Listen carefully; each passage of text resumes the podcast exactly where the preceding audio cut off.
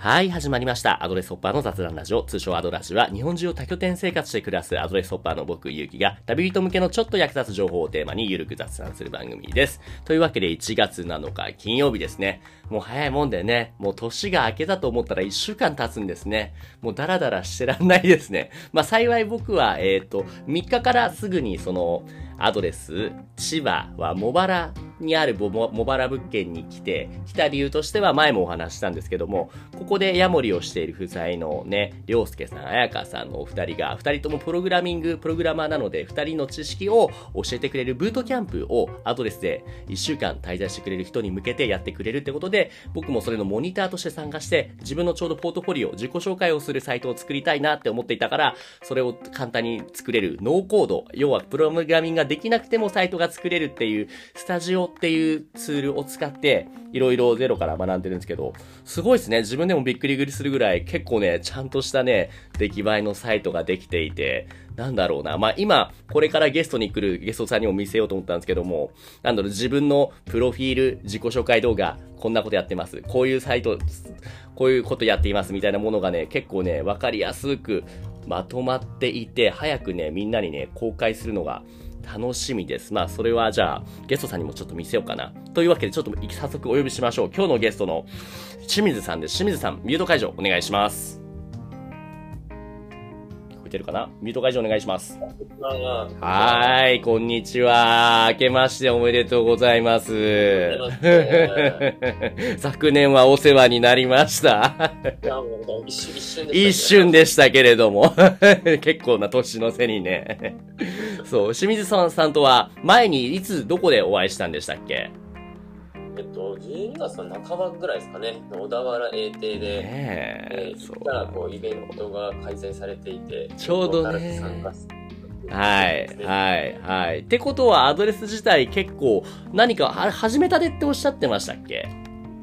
そうです。11月の半ばぐらいからスタートしてるので、はい。まだやっと1ヶ月半ぐらいの、まだペーペーなんですけど。なるほど。じゃあ、徐々にいろんな、もう何拠点ぐらい行かれましたか？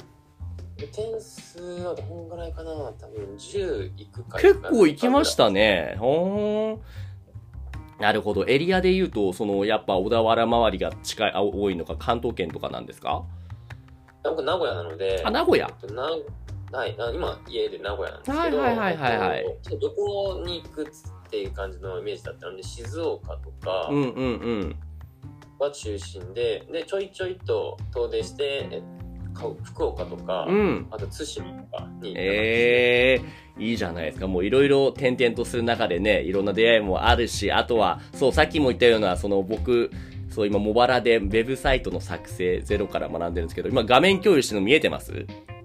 めっちゃ気になってました、それ、なんか。そう、ウェブサイト、自分のポートフォリオ、要はプロフィールページですね。これ聞いてる方ちょっと見えなくて申し訳ないんですけども、ここで、そう、自分の英会話のレッスンに飛ばしたりとか、秋葉原のツアーのページに飛ばしたりとか、あとは僕毎日やってるポッドキャストがここで聞けたりとか、あとは自分のノートのブログまとめたりとか、で、お問い合わせはこちらみたいな感じで、まあ、名刺代わりですよね。えー、いいっすね、これ。いや、そうなんですよ。こういうのがね、ただで作れちゃうって、そのスタジオっていうのは、そう、管理費かかんないんですよね、スタジオ。そう。めっちゃいいっすね。それこそね、学生さん、まあ後で話してもらったんですけども、清水さんは高校の先生さん、教師、教師さん、高校教師さんですよね。そうです。え、なんか何を教えられてるんでしたっけ？僕は高校で物理を教えてあら、物理。まあ、理系と言ったら、まあ、うん、多分か、もうわからない。もともと僕理系の学生だったんですよ。でも、理科、物理系が苦手すぎて分転したんですよね。なるほど。ね物、そう、科学と特に物理かな。ちょっとね、うん、無理だったっていうの申し訳ないんですけども。先生かなっていうことを言うと逃げかもしれないですけれども。でも、理系を学ぶ人はね、最終的には結構そういうプログラマーになりたいみたいな人も多いんじゃないですかね。いますいますいます。うんうんうんうん。そういう人にもね、結構おすすめかもしれない。このスタジオっていうサービス。え、これ難しいんですか？簡単。簡単。うん。そうそうそうそう。で、無料でできるから。でね、あの、テンプレートが、要はひな形がおしゃれなものが揃ってるから、何のもデザインのセンスなくても結構ある程度ね、いい感じのものがね、作れるんですよ。お普通プログラミングってなんかすごいね、なんか文字の羅列カタカタカタカタカタ書かないとうまくいかないみたいなイメージあるじゃないですか。ありますあります。これっていうのは結構ビジュアルでそのね、見た目で結構すごいわかりやすく編集がしやすいからね、すごいね、あ、なるほどなるほどなるほどっていう、割とね、まあ、どうぞ。うん。うん。あ、でもこれ何日ぐらいで作ったんですかこれ今んとこ3日目ぐらいですね。うん。うん。めちゃくちゃかっこいいですいや、いいですよね。そうなんですよ、そうなんですよ。まあでもこれをね、実際に、まあ更新して使ってなんぼのものですから、ただ作って終わりではないっていうのは僕も口酸っぱく、そのね、今の先生、良介先生、彩香先生から言われてることなんではありますけれども。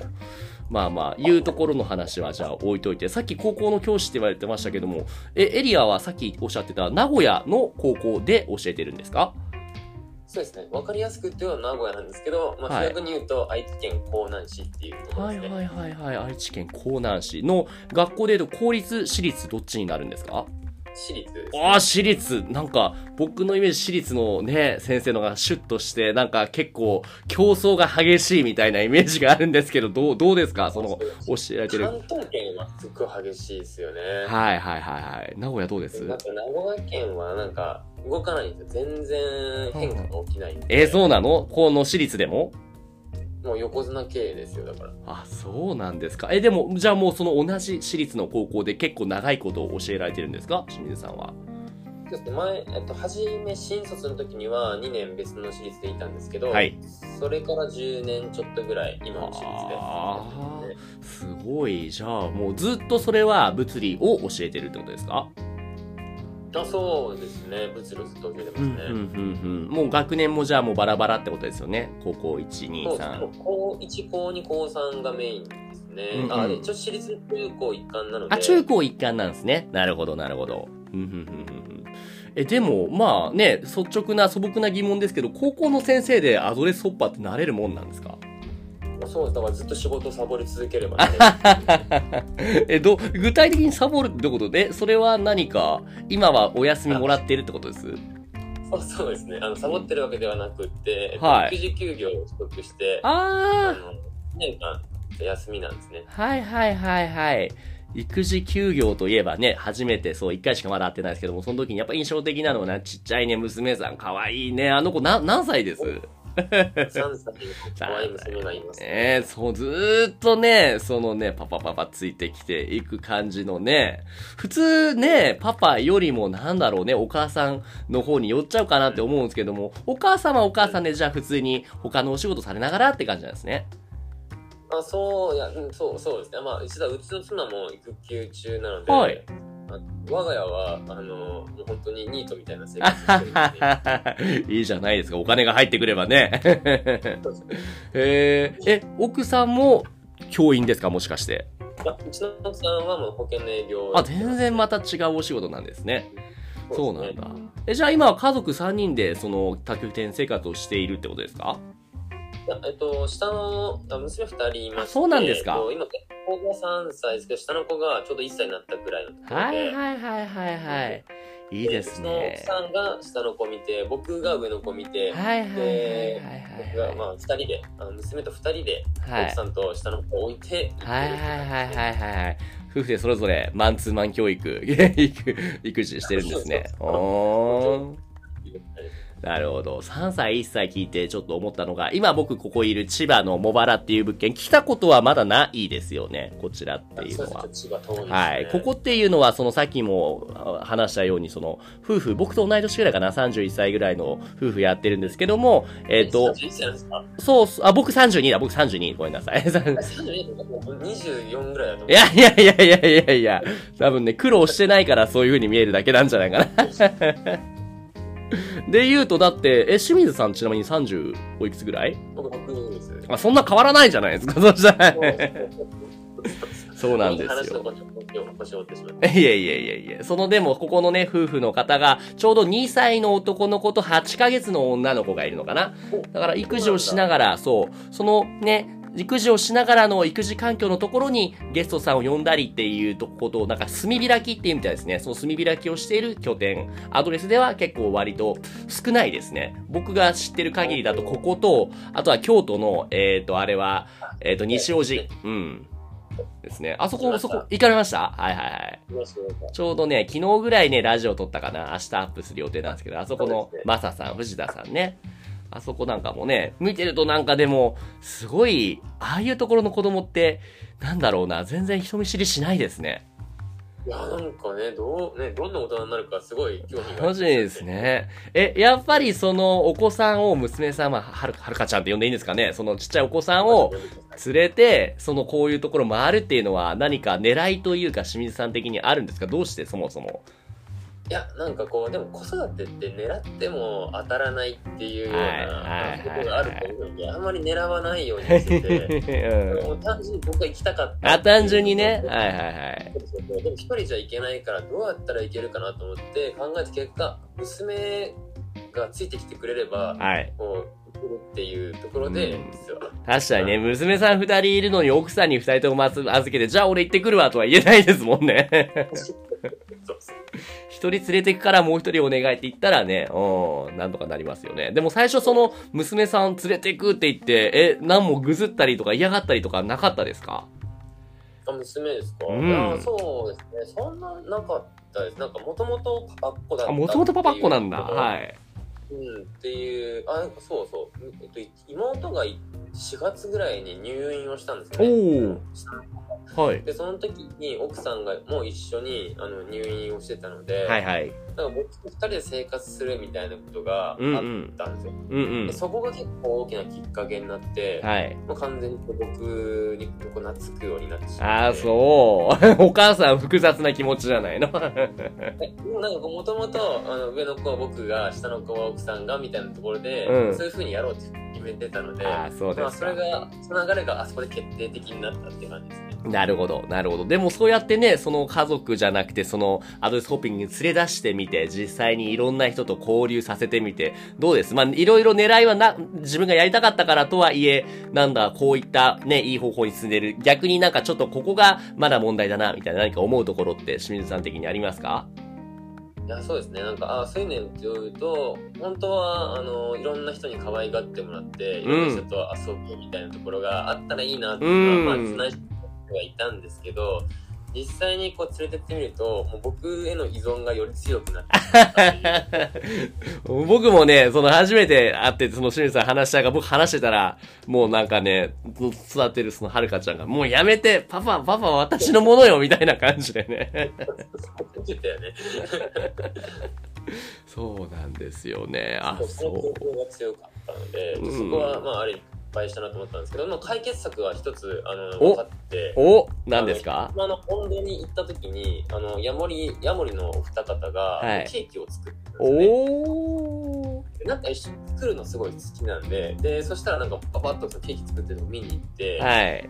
でいつなんか手伝ってて、うん手伝うごく打ち解けてその後もずっとあのそちらの方にこうついてくださるみたいないいね。じゃあ何かに一緒に巻き込むっていうのが大事なんですかね。結構作業がやっぱ大事だなっていうのはなんか文化祭とかも一緒ですけど。やっぱね、先生として思うところありますよね。僕も、僕は自分のことを先生とは思ってないんですけど、まあなんだろう、自分のことを僕はもうブランディング的にアニメ先生って自分で名乗ってるんですよ。っていうのもね、この前ちょっとお話ししたと思うんですけども、僕は海外の外国人、それもアニメが好きな10代、20代ぐらいの子に対して、もともとはツアーガイドをしていたけども、そこから発展して日本語もね、アニメとか漫画を使って教えるようになったんですね。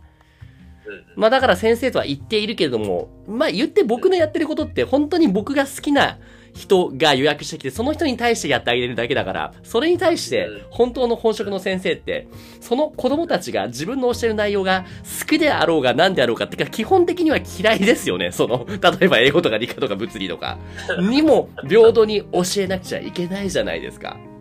うんうんそれがすごいなって思うので、僕はもう自分のことを先生だとは思ってないですね。めちゃくちゃ書いてあるけど先生僕より書いてありますいやいやいや、言ったもん勝ちですね。そういう意味では、ど、どうです？別に愚痴れとは言わないですけども、今のね、高校 教育、最近はだってもう対面じゃなくて、リモートが増えたりとかってしてるんですか？あでも学校あもう育休中なんで最近の本当最近の話はしないですけどもあのー実際リモートで授業って結構難しいですですよね。40人相手の授業とかだと、うん。もうこっちはいいですけどあっちの環境ってなかなか揃ってないので、ですよね環うん、し境、かも、ねうん。生徒が1人っ子だったらいいですけど、はい。その3人兄弟とかだったら、うんいやその3台パソコン揃えて3台回線ああ環境を揃えるっていうのがそもそも大変ですよね。は無無理だと思いますね。ねえやっぱパソコンじゃないとまあタブレット準備しろってもそれもねやっぱりただではないですからね。えとはいえ導入してるもんなんですか？そのねさっき話していた高校ではリモートワークリモート授業っていうのはあそうですね、リモート授業、まあ、あの本当にコロナで休校になってる時とかは、うんうん。あの動画の配信が結構メインでしたね。ん。なるほど。でもその時にはもう育休に入っていたからあまり清水さん自身は関わっていないってことなんですかね。あ本当最初の頃だったので、それは、うんうんうんその時はもうやってましたね。おーなるほど。教えてみて実際どうです？やっぱ手応えっていう意味ではなかなかないと感じますかね。あーそうですね、まあ、一人でペチャペチャ喋り続ける動画なので、あある意味こう、ナルシストになるとやれるっていう。あ そうなんだすごい授業してる気がするみたいな。うんうんうん。いやでも、それってやっぱり逆に言うとね、一人語りをみんな喜んで受けてくれるかつと、そうじゃないパターンも結構あるじゃないですか。そうそうねそうですね。僕なんかあの、大学受験をした時に、あの、東進ハイスクールっていう予備校あるのわかります？あそこでちょっと一時期現役の時に受けてたんですけど、まあ結論言うと、それ失敗して、で、浪人して、普通の予備校に通ったんですよ。やっぱり、東進も悪い学校じゃないんですけど、僕には合わなかった。なぜかっていうと、基本的にその誰かの話を一方的に聞かされるっていうのが苦痛でしかなかったんですよね。なんならもう早送りしたり、1.5倍速とかしてね、もうまともに見てなかった。そうなる。やっぱそういう人が多いと思う。じゃなくて、会話のキャッチボールして、っていうのがね、うん、してほしい生徒さんもまたいると思うんですよ。一人でそれ動画見て頑張れる子もまたもちろんいると思うんですけども、僕はそうではなかったので。うん、僕も授業のスタイルとしては、なんか問いをまずまず投げて、はい。でこうで生徒同士でコミュニケーションを取ってもらったりとか、はいはいコミュニケーションそういうところがやっぱり一斉授業でメインなのうで、ん。そういうのはやりづらいですよね。そうなんですよね。でも、いう意味では、まあ、あんなこと言ったけども、僕先生側になってからは、えっ、と、オンラインでしか教えてないですね。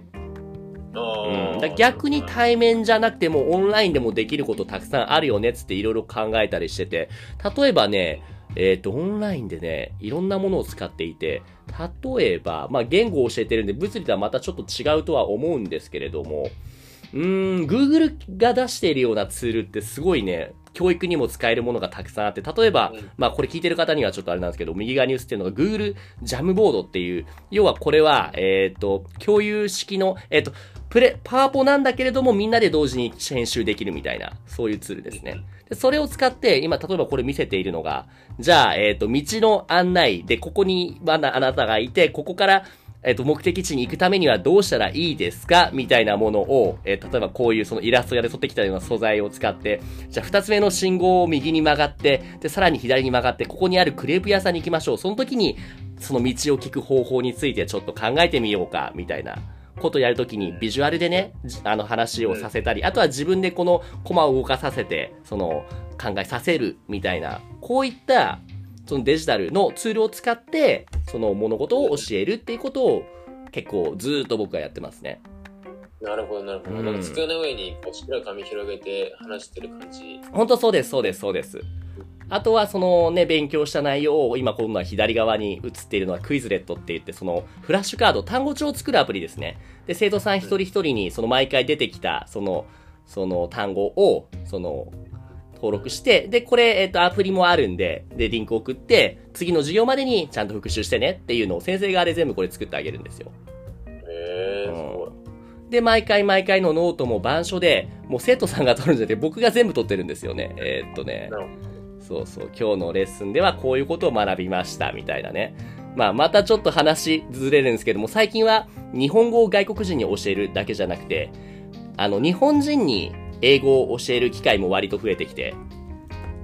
例えば最近だとね、僕らが使ってるアドレスの代表のサベットーさん に、どんどんなんか来週ぐらいにプレゼンがあるらしいので、その内容を、えっ、と、英語でやりたいと。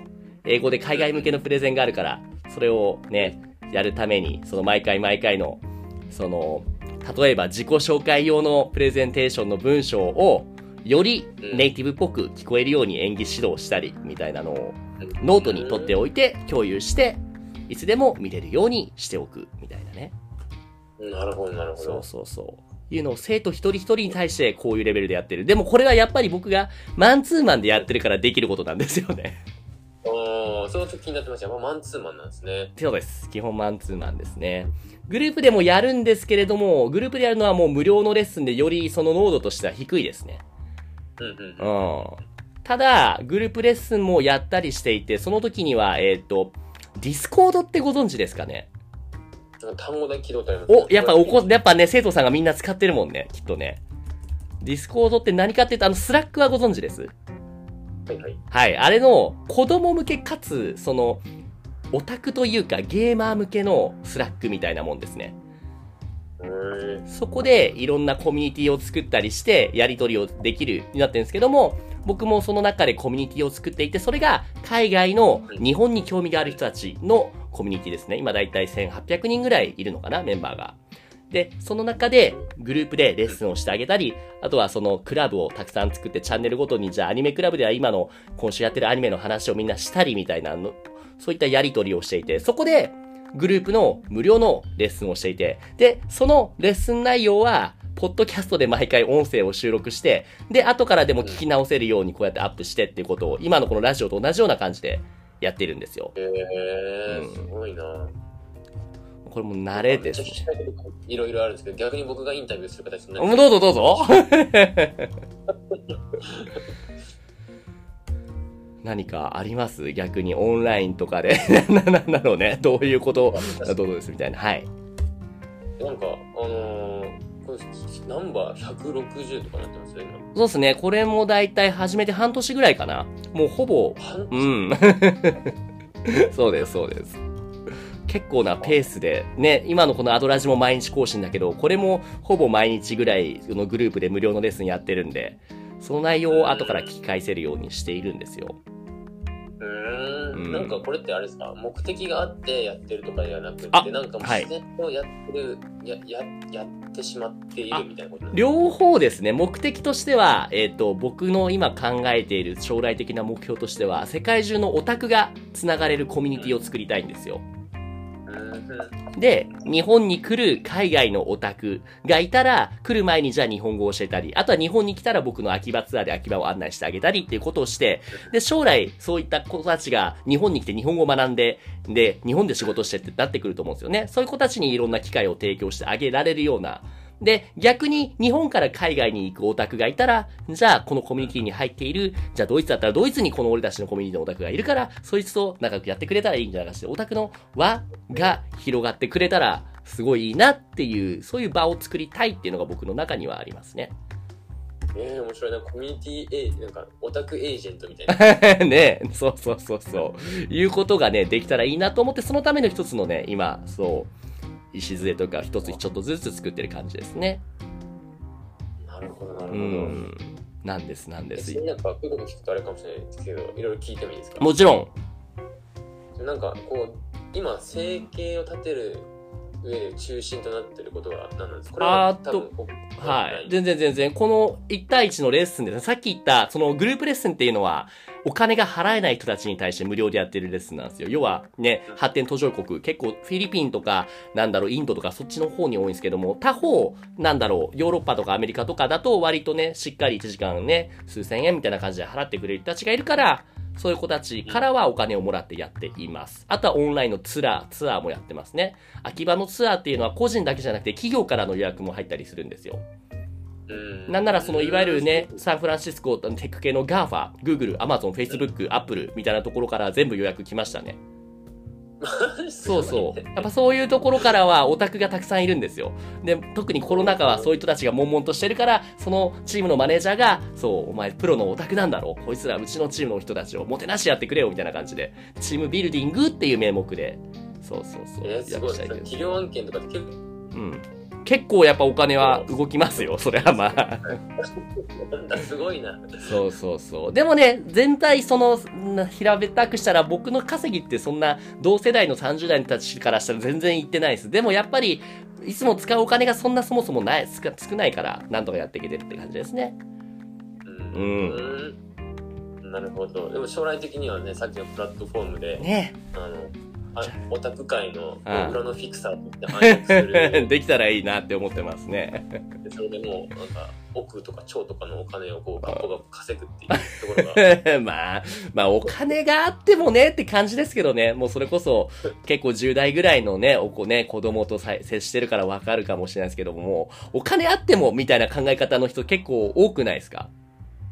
ああ、そう。最近は増えてはいますよあ、ね。そう。うん、あ、そういう人がね。うん。ですね、ですね。実際に教えていて、あの、いわゆる進学校になるんですか？その、清水さんが教えてるところっていうのは。そうですね、進学校ですね。はいはい。みんなどういうことしたいって今なんだろう言う人が多いんだろう昔と今で変わったりしてます？そもそもあんまりはっきりとしてないとか、目標が決まってないとか。あそうですね。結構うちの子で医者になりたいっていう子多い。医者になりたい。はいはいはい。その子たちはやっぱ相変わらずの一定の人数はいるんですけど、ふんふんふん。それ以外の子は昔からそんな変わんないかもしれないですけどやっぱりそこまで明確に決まってる子ってそう多くないです、ね、あーそっかめめちゃくちゃ明確に決まってる子は本当にクラスで1人2人いるかないかぐらい。とりあえずなんだろう。どうぞどうぞ。まあ、その受験とか勉強とかに追われるので。なんかそそこに付随して決めなきゃいけないみたいなところはいやね。ちなみに清水さん自身はもうその今の学生さん生徒さんの高校生ぐらいからもう結構すでに俺は先生になるんだって決まってたタイプですか？なんならあんまり決まってなかったですか？全く決まってなかいやったです、ね。ほんと僕もそうなんです全然決まってなくてなんなら僕最初公務員になりたかったんですよ でもねそう公務員になるための学力はあったけれどもコミュニケーション能力がゼロだったんですよ。いわゆるコミュ障だったんですよね。そうなんですか？いや、本当に、そうなんですよ。それで、いろいろ、うん試験受けて全部落ちて、そうそうそ。はい。うで、そのね、親からの勧めで留学させてもらって、その時にね、いろいろ、うん、話術というかね、話せるようになって。あ、そう、留学でそんなに変わったんですいや、変わりましたね。なんとか一番でかかったのは、僕のオタクとしてのアイデンティティを周りにしっかり誇れるようになったってところですかね。あ恥ずかしかった。それまでは。うん。あー、なるほど。でかい。やっぱそういう人っているじゃないですか。昔よりも、昔と比べたら今ってオタクの結構知名度というか人権ってだいぶ高まってきてると思うんですけども、それでもやっぱりなんだろうね、後ろめたさを感じてる子供はいるのかもしれないと僕は思うんうん。う。うん。そうですね。うまくコミュニティを作れたりとか友達できればいいけど、友達できてもなんか、しその友達のグループで、なんかこうスクールカーストのこの上位の人たちに対して引け目を感じてるみたいなところあるかもしれないですね。ねえ。あんま言いたくないけど、やっぱり、いじめゼロですかって言われてゼロですとは言えないですよね。何かしらあるってきっとあるんですよね。浮上しないところが。ねえ。そういうのをね、やめろって言ってもやめないですよね。きっともう10代の子たちは。いやもう、もうそうです。やってる最中はうん。悪いと思う。そう、そもそも悪いと思ってないっていうのもありますよね。そうなんだ。でも実際こうやって多拠点生活とかしてみて、その、僕はやっぱね、もちろん誰にとってもプラスのメリットあるけども、若い子にこそこういう暮らしをして、いろんな仕事をしてる、いろんな生き方をしてるんだよっていうのを見せると、よりね、プラスなのかなって思いますけど、どうですかね？うんうん。あ、本当ま、全くの同意で、うんちょっと最近、あの、アドレスの会員さんたちと、はい。高校生たち、はい。旅を提供できないかな、みたいな話をしてて、はいはいはい。で、その中で、やっぱアドレスっていうなが何がいいんだろうねっていう時に、はい。アドレスでいろんな人とこう出会える。で、それによって高校生たちがこう自分の中でのこう人生のサンプルみたいなのがこう増えるみたいなろろが、うん。あの、高校たちとで買ってって話はしてます。そうですね、そうですね。使ってると結構ね、一定数このアドラジのゲストさんの中にも教育現場に携わっている人とかもその話したりするんですけども、ね、特に例えばね、もうアドレス今やられてないんですけども、石川県でそれこそ高校教師で国語を教えてる方かな、と話したりもしたんですけど、その方もね、本当にね、アドレス使って本当にそう、子供にね、こういうこと体験させてあげたいみたいなことをね、言ってる方いますね。で、他方、この子知ってます？松井様、松井くんって言うんですけども、噂には聞きました。はい。高校生ヤモリ、長野のね、白馬で、もともと出身全然違う川崎とかなんですけれども、そう、親元離れて、で寮暮らしで、高校、白馬の高校行ってたら、不んなことから、今ヤモリをやってると。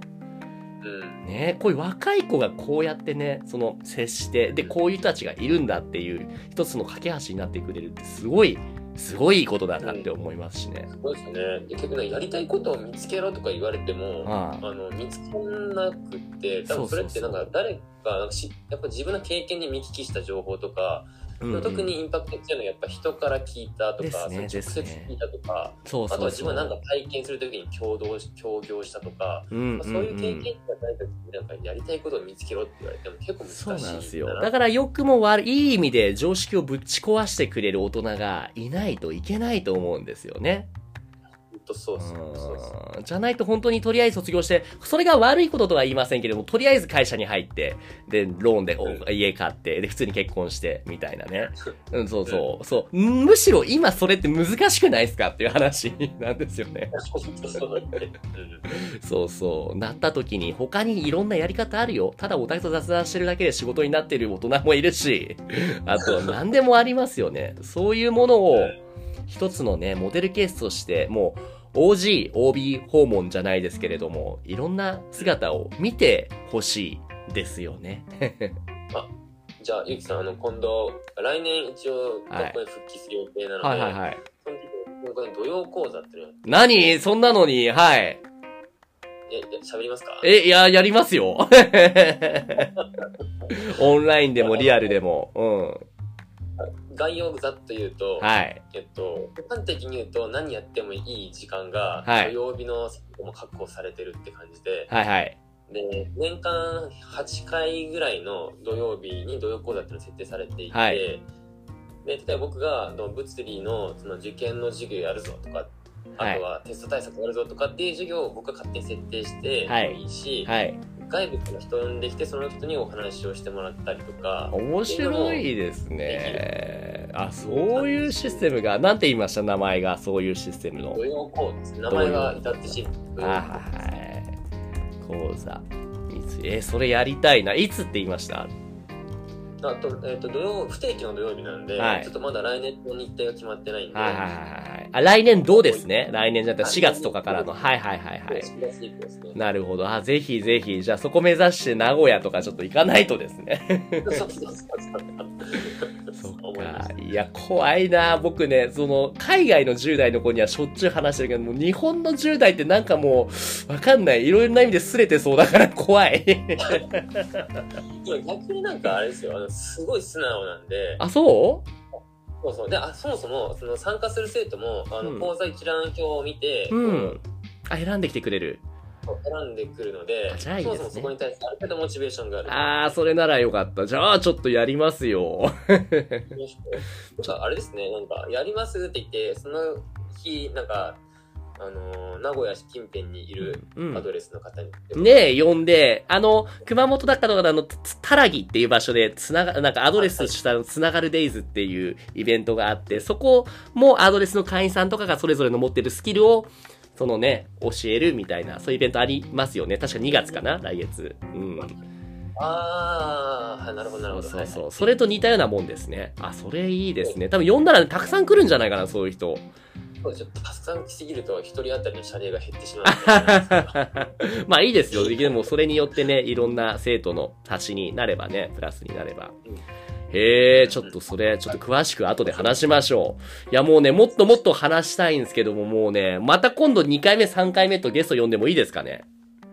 あ、ぜひぜあとはひ。ぜひぜひ。まだでもまだ全然、もう40分経ったんですね。いや、もうさん、じゃあ最後に何か説明、紹介したいサービスとかっていうのは特にあります？ありません？なんかこういうことやってますみたいな。あ一一応、あの、今の話の中で全く出なかったんですけど、はい。あの僕が学校で、えっと、ビジネス部という部活をやってビジネス部。はい。はい。で、まあ一応紹介したいっていうことでもないんですけど、はいえっと、こんな部活があって、こんなことやってますよっていうのをこう紹介したいなっていうふうに思ってまはい。したので、はい。はい。今、はい。共有させていただいてるんですけど、はい。あの、ビジネス部は、えーっと、商品開発とか、はい。はい。あと、ビジネスアイデアコンテストへの応。募とか、はい。あとはインターンシップにえ行ったりとか、はい。はい。はい。はい。はい。そういう活動をしていると、そんな部活をやってなるほど、なるほど。こういうのをやっているから何か求めている人材機会とかそういうものはあります？それともあるいはこういう、うねうん、どうぞ。うん。ああ、そうですね。ちょいい、うんどうかななんか。なんか一緒にできたらいいなとは思いつつ、はい。あの案件が増えすぎると逆に困るみたいなところもあるので、なるほど、なんか。リアルに私とこのビジネス部で何ができるかみたいなところと、そうそうね。なんかあの話のネタ的に盛り上がれたらいいいはいにはい。なんかね、僕はやっぱ常々思うんですけど、こういうのってもうね、場数を踏むことでしかスキルって伸びないと思ってるんですよ。なので、もしビジネス部さんの方とかで、なんか面白いものとかあれば、なんならこっち側から発注かけて、じゃあお金も発生してちゃんとお願いするよ。で、そういったものを重ねていけば、彼らのね、生徒さんの方も自信ついて、もっともっと頑張ろうって気になるじゃないですか。例えばね、アドレスにもお仕事部っていう僕が作った部活がありますけれども、そっちの方とかにも発注かけたりしてね、で、こういうことができる人がいますとかね、言ったら、あ、じゃあちょっと、例えばじゃあデザインでロゴ作成してる、できる人探します。ちょうど今欲しかったんだ、みたいな形でお願いできるかもしれないし、こういうの作ってますってなったら、そこのマッチングができるかなと思うんですよね。アドレスと生徒参観の中で。そこについてもちょっと詳しくいろいろ話を聞かせてください、また。はい、ぜひぜひ。はい。そんな感じかな。じゃあそのお仕事部のリンク、Facebook のリンク概要欄に貼ってもいいですかね？はい、お願いします。はい。じゃあそんな感じで、今日のゲストは高校教師、物理の、私立の高校で物理を教えている清水さんでした。清水さんどうもありがとうございました。ありがとうございました。はい。というわけで番組では皆さんからの質問やお悩みを募集しています。概要欄の問い合わせフォームまたは Twitter の DM からご投稿お願いします。Twitter のアカウントは、アットマークアドレスラジオ、アットマーク ADDRSSRADIO です。今日の清水さんのようにコラボをしていただける方も募集中です。ごご興味ある方はお気軽にご連絡ください。それではまた次回、ありがとうございました。清水さん、ありがとうございます。ありがとうございました。